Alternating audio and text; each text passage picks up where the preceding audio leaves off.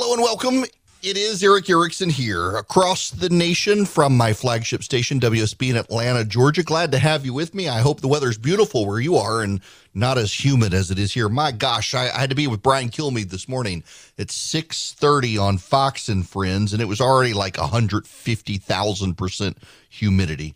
I uh, went over Lake Lanier north of Atlanta, and uh, my windshield just, I had to turn on the windshield wipers. There was no rain. It was clear sky. It's just foggy, moisture, it just so humid.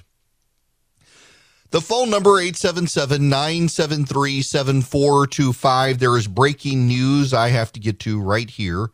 Uh, the Federal Reserve has raised interest rates another seventy-five basis points. That is uh, three quarters of a percent. The Fed's tightening of monetary policy is intended to bring down inflation, which they see continuing to go up. This has been a two-day meeting of the uh, Federal Open Markets Committee. It raised its target for short-term interest rates uh, to two point two five percent, uh, to uh, two point five percent from two point two five percent, the highest since two thousand nineteen. It's the fourth rate hike of the year. The officials at the Fed have signaled more rate increases are on the way. The policy committee saying uh, that it, quote, anticipates that ongoing increases in the target range will be appropriate. They elected not to raise rates by a full percentage point. Some thought they might, given the really high inflation numbers in June. As of mid-June, leaders of the central bank expected rates to rise another full percentage point to the mid-three range by the end of the year. Now, this is from Axios. This is important. The language in the statement about spending and production indicators softening is the most explicit acknowledgement the economy is slowing. The rate increase campaign is intended to slow demand, so in that sense, softening spending reflects the policy. The statement notes that job gains have been robust in recent months.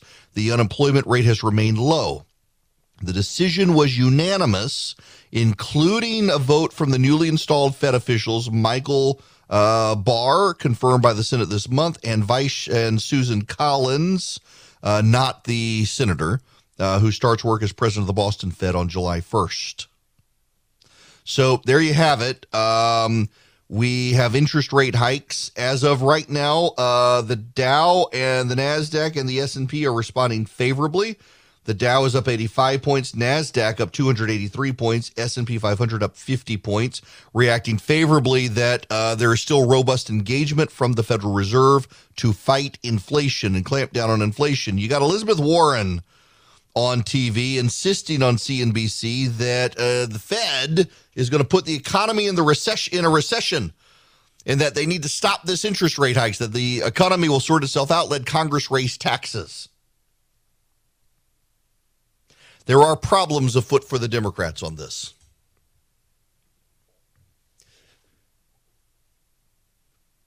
I, you know, how, how do I want to, how do I, sorry, you know, I don't have a script here and, and I'm sleep deprived. Here's the problem for the Democrats. I'm trying to figure out in my head as I'm speaking, how do I want to arrange this? That's not the problem for the Democrats. This is the problem for the Democrats. They're saying right now, we're not in a recession. They have redefined what it means to be in a recession, and we are not in a recession, which means there will be a recession. They can't get out of a recession with the Fed raising rates the way they're doing it. The Federal Reserve is all but saying we have to go into a recession to stop inflation. We have to slow demand. They can't. There, there's no magic dial for the Federal Reserve to slow inflation down without a wind down of the economy that doesn't wind down so much we don't flip into a recession. They they do their best, but right now their their number one job at the Federal Reserve is to aggressively fight inflation. And they have all sorts of problems. I, I played you Jared Bernstein's comments about inflation. And you've got as well the, um what, what's his name, um, Hushstein, who is the environmental advisor Amos Hushstein, he's on with uh, John Berman on C N N this morning. He's talking about gas prices, and the vast majority of Americans are actually paying less than the average of four thirty. Well, if, if the average price is four thirty, then yes, half of Americans are paying less and half of Americans are paying more. John, I'll tell you, even though the average is four dollars and thirty cents, the vast majority of Americans are actually seeing prices at the pump, gasoline prices, significantly lower than that in the three eighty-nine mm-hmm. to three ninety-nine. So we're really bringing prices down. Except it's still higher than when Donald Trump was in office. This is not good. This is not good. I was with Brian Kilmeade this morning for Fox and Friends in Gainesville, Georgia. There's a breakfast spot in Gainesville, Georgia. It's just famous. It's called the Long Street Cafe. They are known for their biscuits, particularly their bacon, egg, and cheese biscuit. I had one. I can attest. The biscuit, not as good as my wife's, but it was a really good bacon, egg, and cheese biscuit. Better than anything you'll get at a fast food place, including Chick-fil-A. Thing had so much bacon, I had to pick some of the bacon out of it to eat because it was just too, I couldn't get it in my mouth. There was so much bacon. It was fantastic. It's glorious. Brian Kilmeade interviewed Georgia voters. Listen to this. What's the number one issue as you discuss the things that uh, matter most to the people here? The economy and inflation. So for you personally, you have to make a career decision, don't you? Well, we retired last year, and we've seen our four oh one K go down about fifteen percent since uh, Biden's been in office. So, And, and that makes you rethink what? Whether we need to go back to work or not. And when you, what's going to really hinge on that decision? How much? How much worse it gets? Yeah. How much worse it gets? Oh, it's going to get worse. It's going to get worse. The economy is going in the toilet to such an extent that the Democrats are ready to toss Joe Biden. Here's David Axelrod on C N N. Three quarters of Democrats don't want the incumbent president to run again. Uh, how worried should Biden be right now about that? Well, I mean, obviously, this is a this is a very unhappy uh, bit of data for him, and I'm sure, you know, it is concerning. But we should point out that he's got two and a half years before uh, the next election, or, okay. or a little less than two and a half years. So you can over uh, you can get overly focused on one number, but there are a series of uh, yeah serious problems for the other Democrats. Here's John King on C N N. John, I want to ask you about this C N N poll because it shows that seventy-five percent of Democratic voters actually want someone other than Joe Biden in twenty twenty-four. Uh, can he win with numbers like that? Well, again, we're having this conversation uh, three months before the twenty twenty-two midterms. What happens in those midterms will say a lot more, Brianna, than any poll today about Joe Biden's standing in the country and Joe Biden's standing within his own Democratic Party. But what does that show you? Look, we have talked about this before. What have we all been through for going on three years now? A COVID pandemic that hits you in the head like a two by four. Every time you think it's about to fade, it hits you again.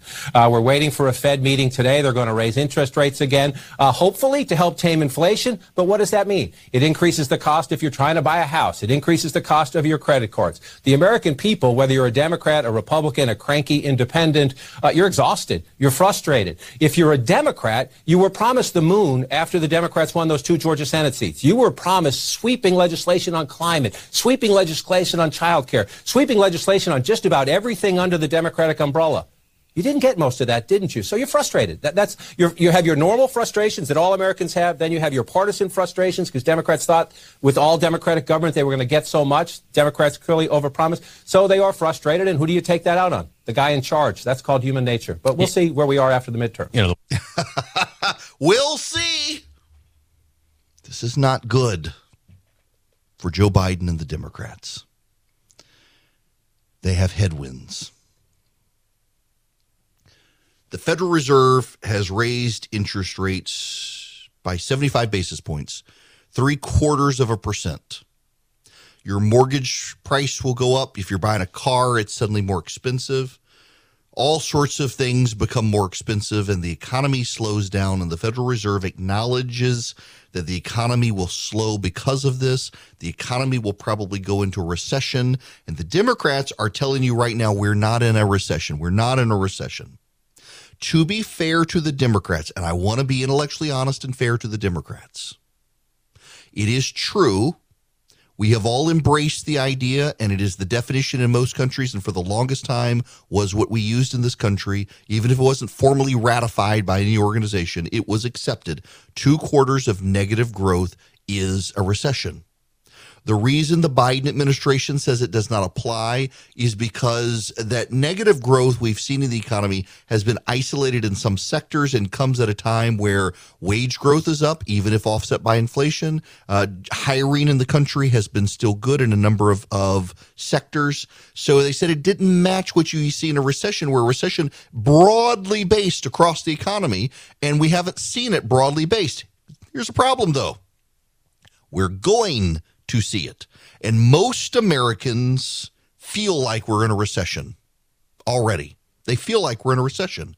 And that perception matters, because they perceive us to be in a recession that the Democrats say we're not in, but the Democrats are increasingly acknowledge we are going to go into a real recession. When will that recession come? Typically, a recession comes about a year after the Federal Reserve starts raising interest rates. Historically, that's when it happens. So if we're in one right now and they're raising interest rates and they started a couple of months ago, that means the actual big recession comes next year. What happens next year? We're gone with twenty twenty-two and we're looking forward to twenty twenty-four. We're looking forward to twenty twenty-four. That defines Biden's reelection. It defines the Democrats headed into twenty twenty-four. You have a Senate where the majority of seats in play will be seats that are in Republican states that Democrats won. The Democrats will expand their losses in the Senate. They will not be able to take back the House. Republicans have a good shot at picking up governor's mansions in twenty twenty-four. Why? Because Democrats are in charge of these places, and they're going to be blamed because Joe Biden will still be president for a recession the Democrats say we're not in now, but we will be in next year. Vox Media did an explainer on why we're not really in a recession. Guess what? Vox Media is now going to do layoffs. I find it funny. The Vox kids are trying to do their game. They're a bunch of leftists. Oh, no, we're not really in a recession. Let's explain why we're not really in a recession. Well, Vox Media is laying off thirty-nine people to, quote, uh, get ahead of economic insert- uncertainty. I know more and more people in the tech sector who have been told, stop focusing on growth now, start making money or else. The tech sector was hit first. It's going to cascade from there. Now, here's the thing you need to know about a recession. Typically, it takes perception for people over a long period of time to get their minds out of it.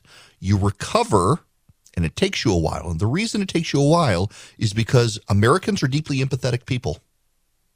And when your lot in life improves is when the recession is over, but your next door neighbor or members of your family, they haven't caught up yet.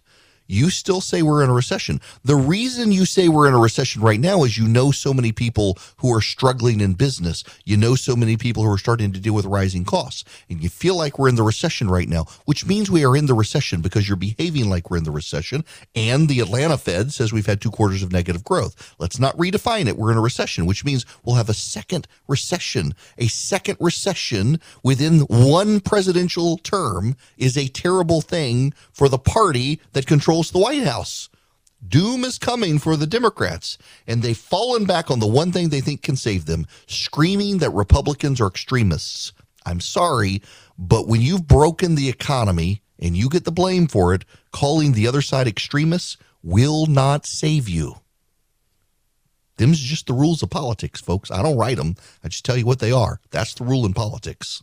This hour of the program is brought to you by First Liberty Building and Loan. Delighted to have you with me. First Liberty would be delighted to have you with them. If you are in charge of the finances for a business and you want that business to grow and you need big loans for the business, seven hundred fifty thousand dollars or more, reach out to First Liberty. First Liberty G A dot com is their website, First Liberty G A dot com. Uh, spend a few minutes with them, see if you're a good fit for them. Uh, they may be able to help you get to yes where banks are telling you no. All right, I want to go to the phones. I want to go next to Terry. Welcome to the program, Terry. How are you? I'm doing good. How are you doing, Eric? Great. Um, quick question. Uh, my question was, I saw a report where it said that uh, it was a person that worked at an oil refinery saying that the reason the gas prices are going down is because They're putting less octane into the fuel. Well, that would cause the gas prices to go down. That would also cause maintenance problems for your cars and uh, and long-term problems probably for your engine. Uh, I wanted to know if maybe you heard anything about that, or uh, if you, you know, know anything it, about that. I, so I knew you wanted to ask about this question, and, and I I have I have literally all through the commercial break searched and searched and searched and searched. I can't find anything on that. In fact, what I find is, given fuel certifications for octane, uh, they have to meet certain standards, so they would have to lower the rating on the pump, uh, which they haven't done. So I don't think that's true. My guess is that it's it's being conflated with a story that the Biden administration was ramping up ethanol production to put into fuel. Now, ethanol can make up ten percent, uh, and in some cases there's been an ethanol shortage, and the Biden administration essentially ordered the speeding up of ethanol production to uh, compensate. So you're not getting more than ten percent. It's just uh, when you look at the pump and it says may contain up to ten percent of ethanol, a lot of these uh, gas stations have less than ten percent in right now.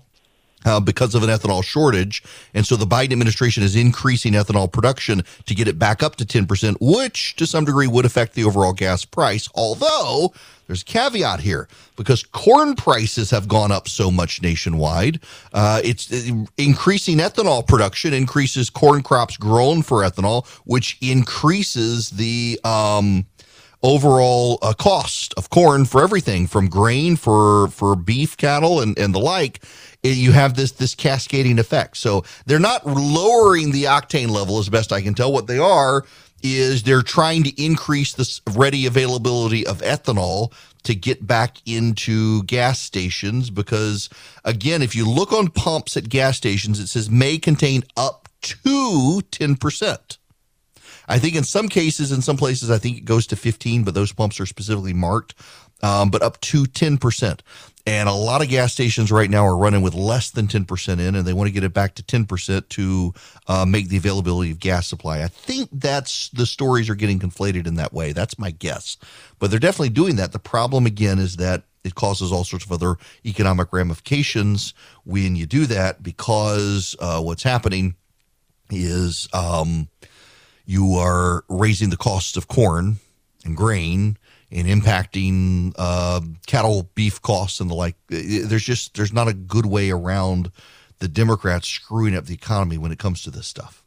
Now, uh, I want to play you a real quick clip. This is uh, Representative Jeffries, Hakeem Jeffries in the House of Representatives. As members of the House Democratic Caucus on the official side, and we're going to continue to point out the distinctions between what we're about, putting people over politics, and what they're about.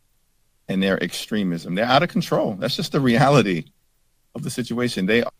Hakeem Jeffries, they're extremists. This is becoming the Democratic talking point. C N N has a big story on this. I played you the Liz Smith interview earlier uh, that Republicans are extremists. Extremists. I think that we are not going to see this work. And the Democrats are going to freak out about it. And the worst part is the Democratic base is going to believe it is true. And they're going to be mad at the Democrats for not fighting even harder come November when the Democrats get wiped out. I want to discuss the implications of this and the ramifications when we come back right here on the Eric Erickson Show. Hello there. It is Eric Erickson here. The phone number, if you want to be on the show, eight seven seven, nine seven three, seven four two five. I want to go back to the phones. Hoot. All right, is it actually Hoot? Well, actually, my first name's Al. All right, so so all right, but all right, no, no, no, we we got we got to we got to deal with this before we get to the real issue. Where does Hoot come from? Well, they call me, my first name's Al, so they call me Hoot Owl. That's fantastic. But now, do you well, actually like it? Oh yeah, I, I've been Hoot for good God. forty-some years, I guess. Well, hey, I, I mean, uh, if it, that long, you got to go with it. Yeah, when I first moved to Atlanta back in seventy-five, I worked in an Italian restaurant. One of the guys I worked with, he pronounced my name Owl, and thus I got the nickname Hoot Owl. That's fantastic. All right, Hoot, let, let, let, let's get to this. I, you know stuff about the oil industry. Yeah, I we're, we're a common carrier in the state of Georgia here, and we deliver fuel to a lot of a lot of stations around, And there's, you know, there's a lot of misconceptions. You know, there there is an ethanol shortage. I will tell you that because, and I, I think some of it has to do with transportation too, because they'll, you know, we get X amount of loads of ethanol per week to deliver to the different terminals so that they can add the ethanol to the gasoline for that ten percent blend is what they call it. Now, they can't go below a certain uh, percentage of blend because then it's called a broken blend, and you can't sell it. And they can't go above ten point one because then it's an overblend, and then you have to add gasoline to make it better and all that crazy stuff, and it's hard to figure out. But for the most part, there's two grades of gasoline, an eighty-four and, an, and a ninety octane that come through the pipeline. Once they hit the terminals and they add the ethanol to it, it boosts the eighty-four up to eighty-seven and the ninety up to ninety-three. So you really don't get a lot of what you might call uh, small blends where you're not getting the full ten percent because by law they have to give you so much to make that octane at the pump what you are required to make it at the pump, at least ten percent. Wow, man! I, I wish you were like have you on call to answer these questions for people. That's great. That's highly informative. Okay, and I will so tell you another, go ahead. Another misconception. Another misconception is everybody says, "Well, how come those retailers don't lower the price of gas? But, you know, the, the cost of crude is ninety-four dollars and thirty-eight cents a barrel today." The reason they don't lower the price right away is because they don't know how much they're going to pay for it until they get it. It's oh. the only, it's the only product that they buy, cigarettes, uh, coffee, candy, potato chips, beer. It's the only product that they buy that they don't know how much it's going to cost till they get the bill. Good grief. That that's insane. All right, so Hoot, I'm going to ask you a question because I've been curious about, because I've heard this over the years, that essentially all of the gas stations, wherever you are, they're all selling you the same gas, even as they brand themselves by different gas companies. Is that true? Well, there's only two pipelines, the Colonial and the Plantation, that come into the state of Georgia. Once they hit the terminals, when they put the additive into it, then it becomes that brand of gas. Oh. So it's the, the additives are the proprietary ones. So if you go to a, a, a Shell or a Circle K or a Marathon or a ConocoPhillips, it, it's the additives that are really what are setting themselves apart? That's what brands the gasoline that they run the flag under. Yep. Fascinating. Ha! I had always heard that, and I wasn't sure because, you know, my dad worked for Conoco, uh, now ConocoPhillips, yeah. and, uh-huh. yeah, I... I just, I, I didn't realize that at the gas pump. That's what it was. Clark Howard, my buddy Clark, has, has told me that for years, and I should never doubt Clark. But now you in the industry confirm that Clark is, as always, Clark was right. yeah, yeah. Yeah, it's a, it's, a, it's a crazy industry. It really is. It's crazy, you know. It's, uh, you know, I, I've been in it for thirty years, and uh, I hate it, and I love it. Well, listen, Hoot, I am delighted that you called. Thank you so much for calling in. You're welcome, friend. Thank you very much. Have a good Thank day. Thank you. You too. Hoot Owl. That, that's fantastic. Gosh, my listeners are the smartest people on the planet. So I had, okay, so we're going to deviate because because I, I want to talk about you guys for a minute. And we'll talk about myself a little bit, my favorite topic. um, so I had over last night um, the principal from my kid's school and uh, the dean of students for the school. That were super guys.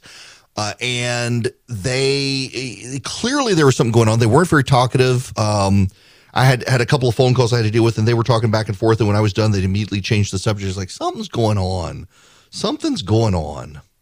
And it turns out that the principal was getting promoted to headmaster, and the um, the the dean of students pro- promoted to deputy headmaster, and they're just two of the most delightful human beings on the planet.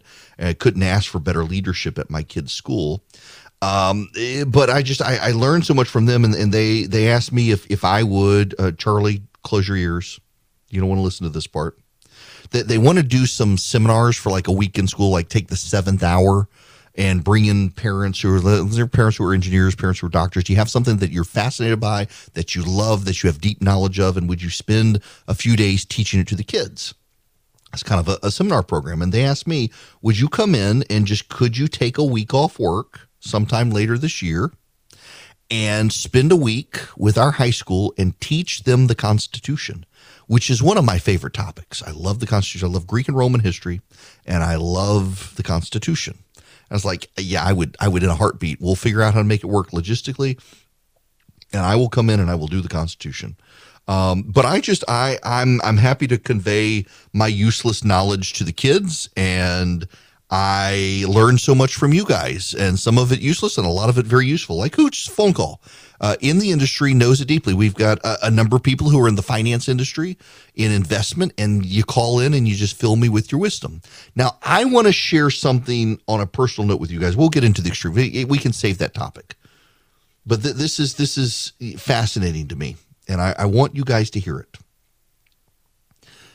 As many of you know, my kid is at a summer camp at a very prestigious global institution this week, an engineering school. And we have sent our children for the last number of years to a classical Christian school, and it is not a rich school. My kids used to go to a school that was pretty well off.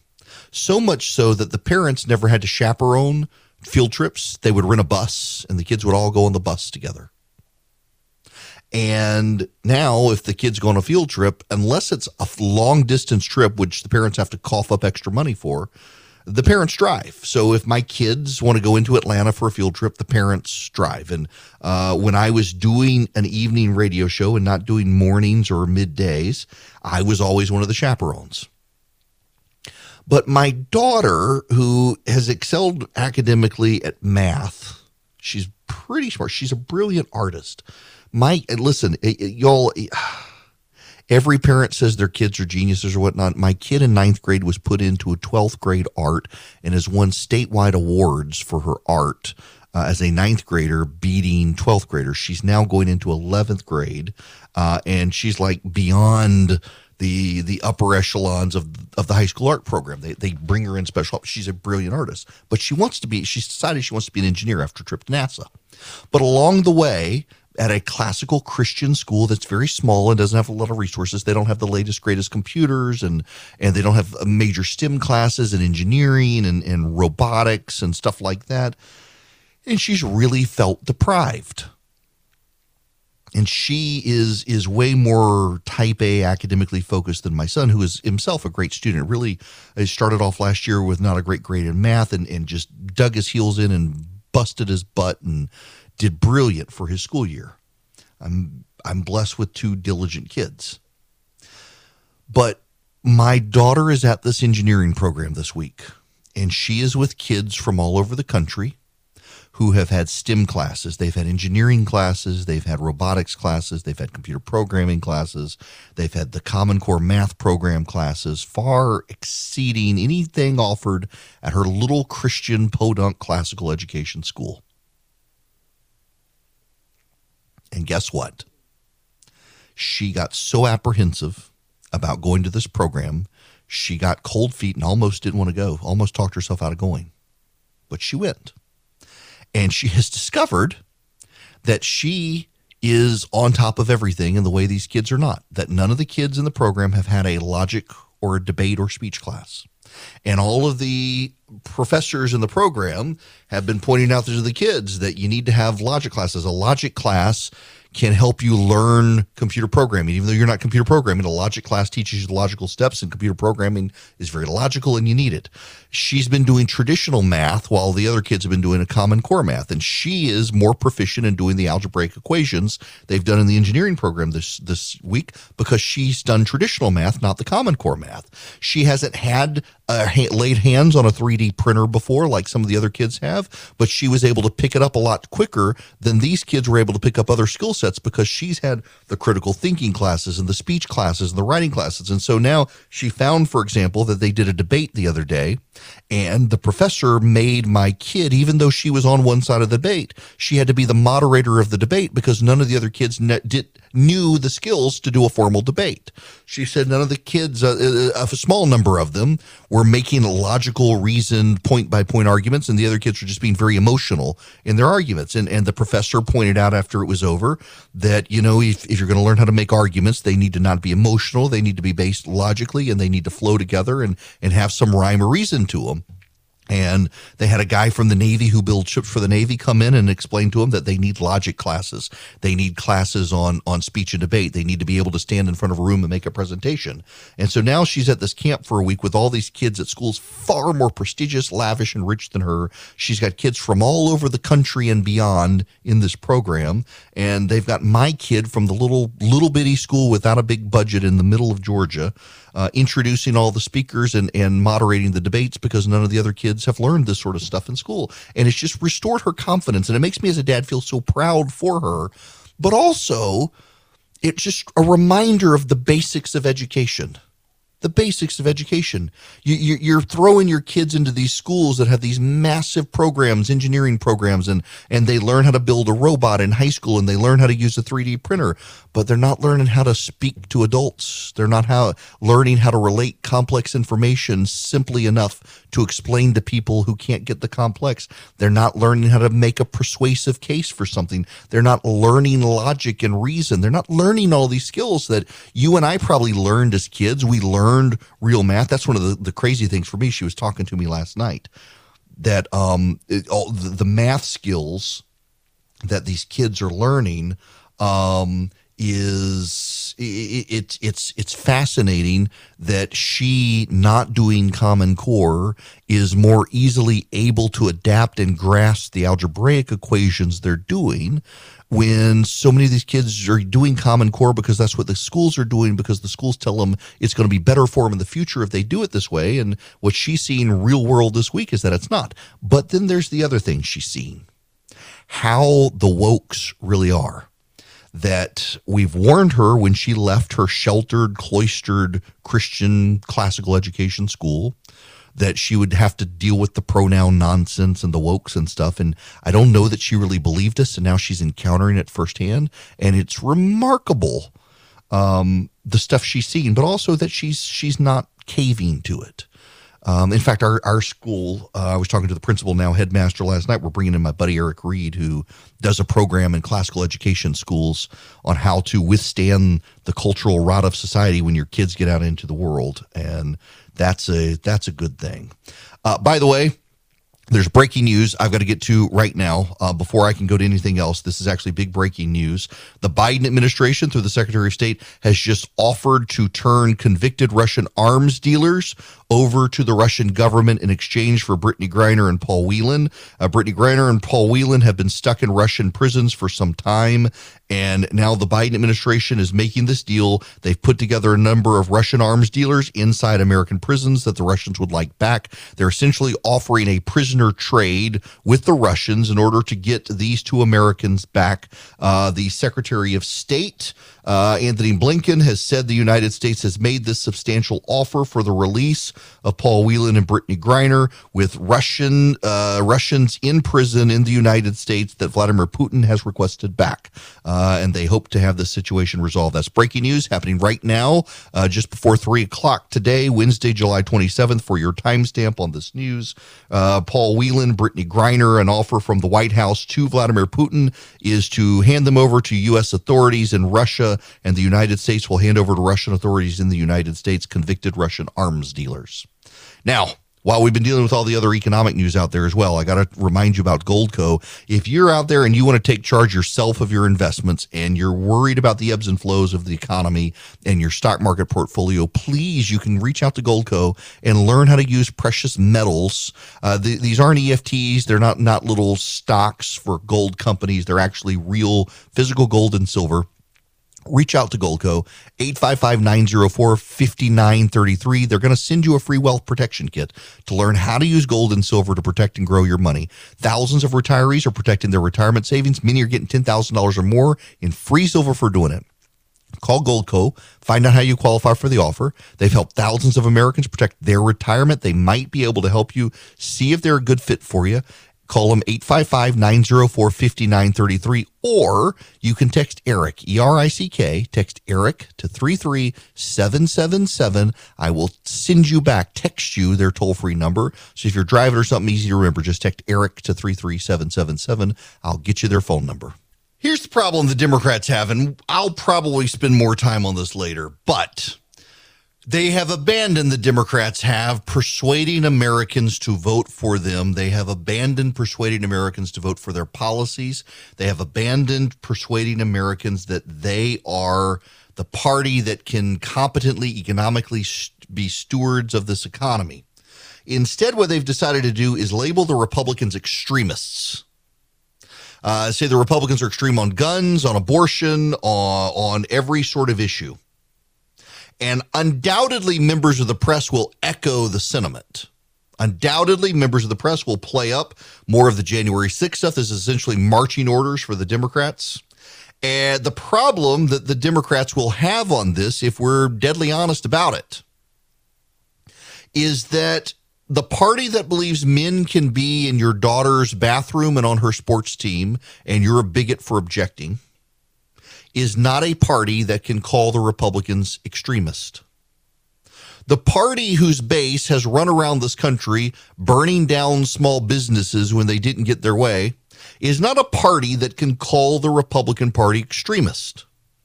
The party that believes until a mother leaves the hospital with her child, she has the right to kill that child in the name of abortion rights, is not a party that can call the Republicans an extremist party. The party that believes the way for us to move forward is to bail out high-income college students by forgiving them their student loans and foist the cost of that onto the non-college educated, working class struggling in Joe Biden's economy is not a party that can call the Republicans extremists. The party that has capitulated to the left on a host of issues as the nation rejects the progressives is not a party that can call the Republicans extremists. And by and large, all of the polling in America has shown the American public does not tie the Republican Party to Donald Trump, which is where the Democrats try to get their extremist label from. And in fact, the Democrats around the country, to the tune of numerous millions of dollars, have been funding and propping up the very Republican candidates these Democrats say are extremists, which suggests they don't really think they're extremists. They think it's political opportunism. If this is the best they have, they do not have a winning strategy for twenty twenty-two.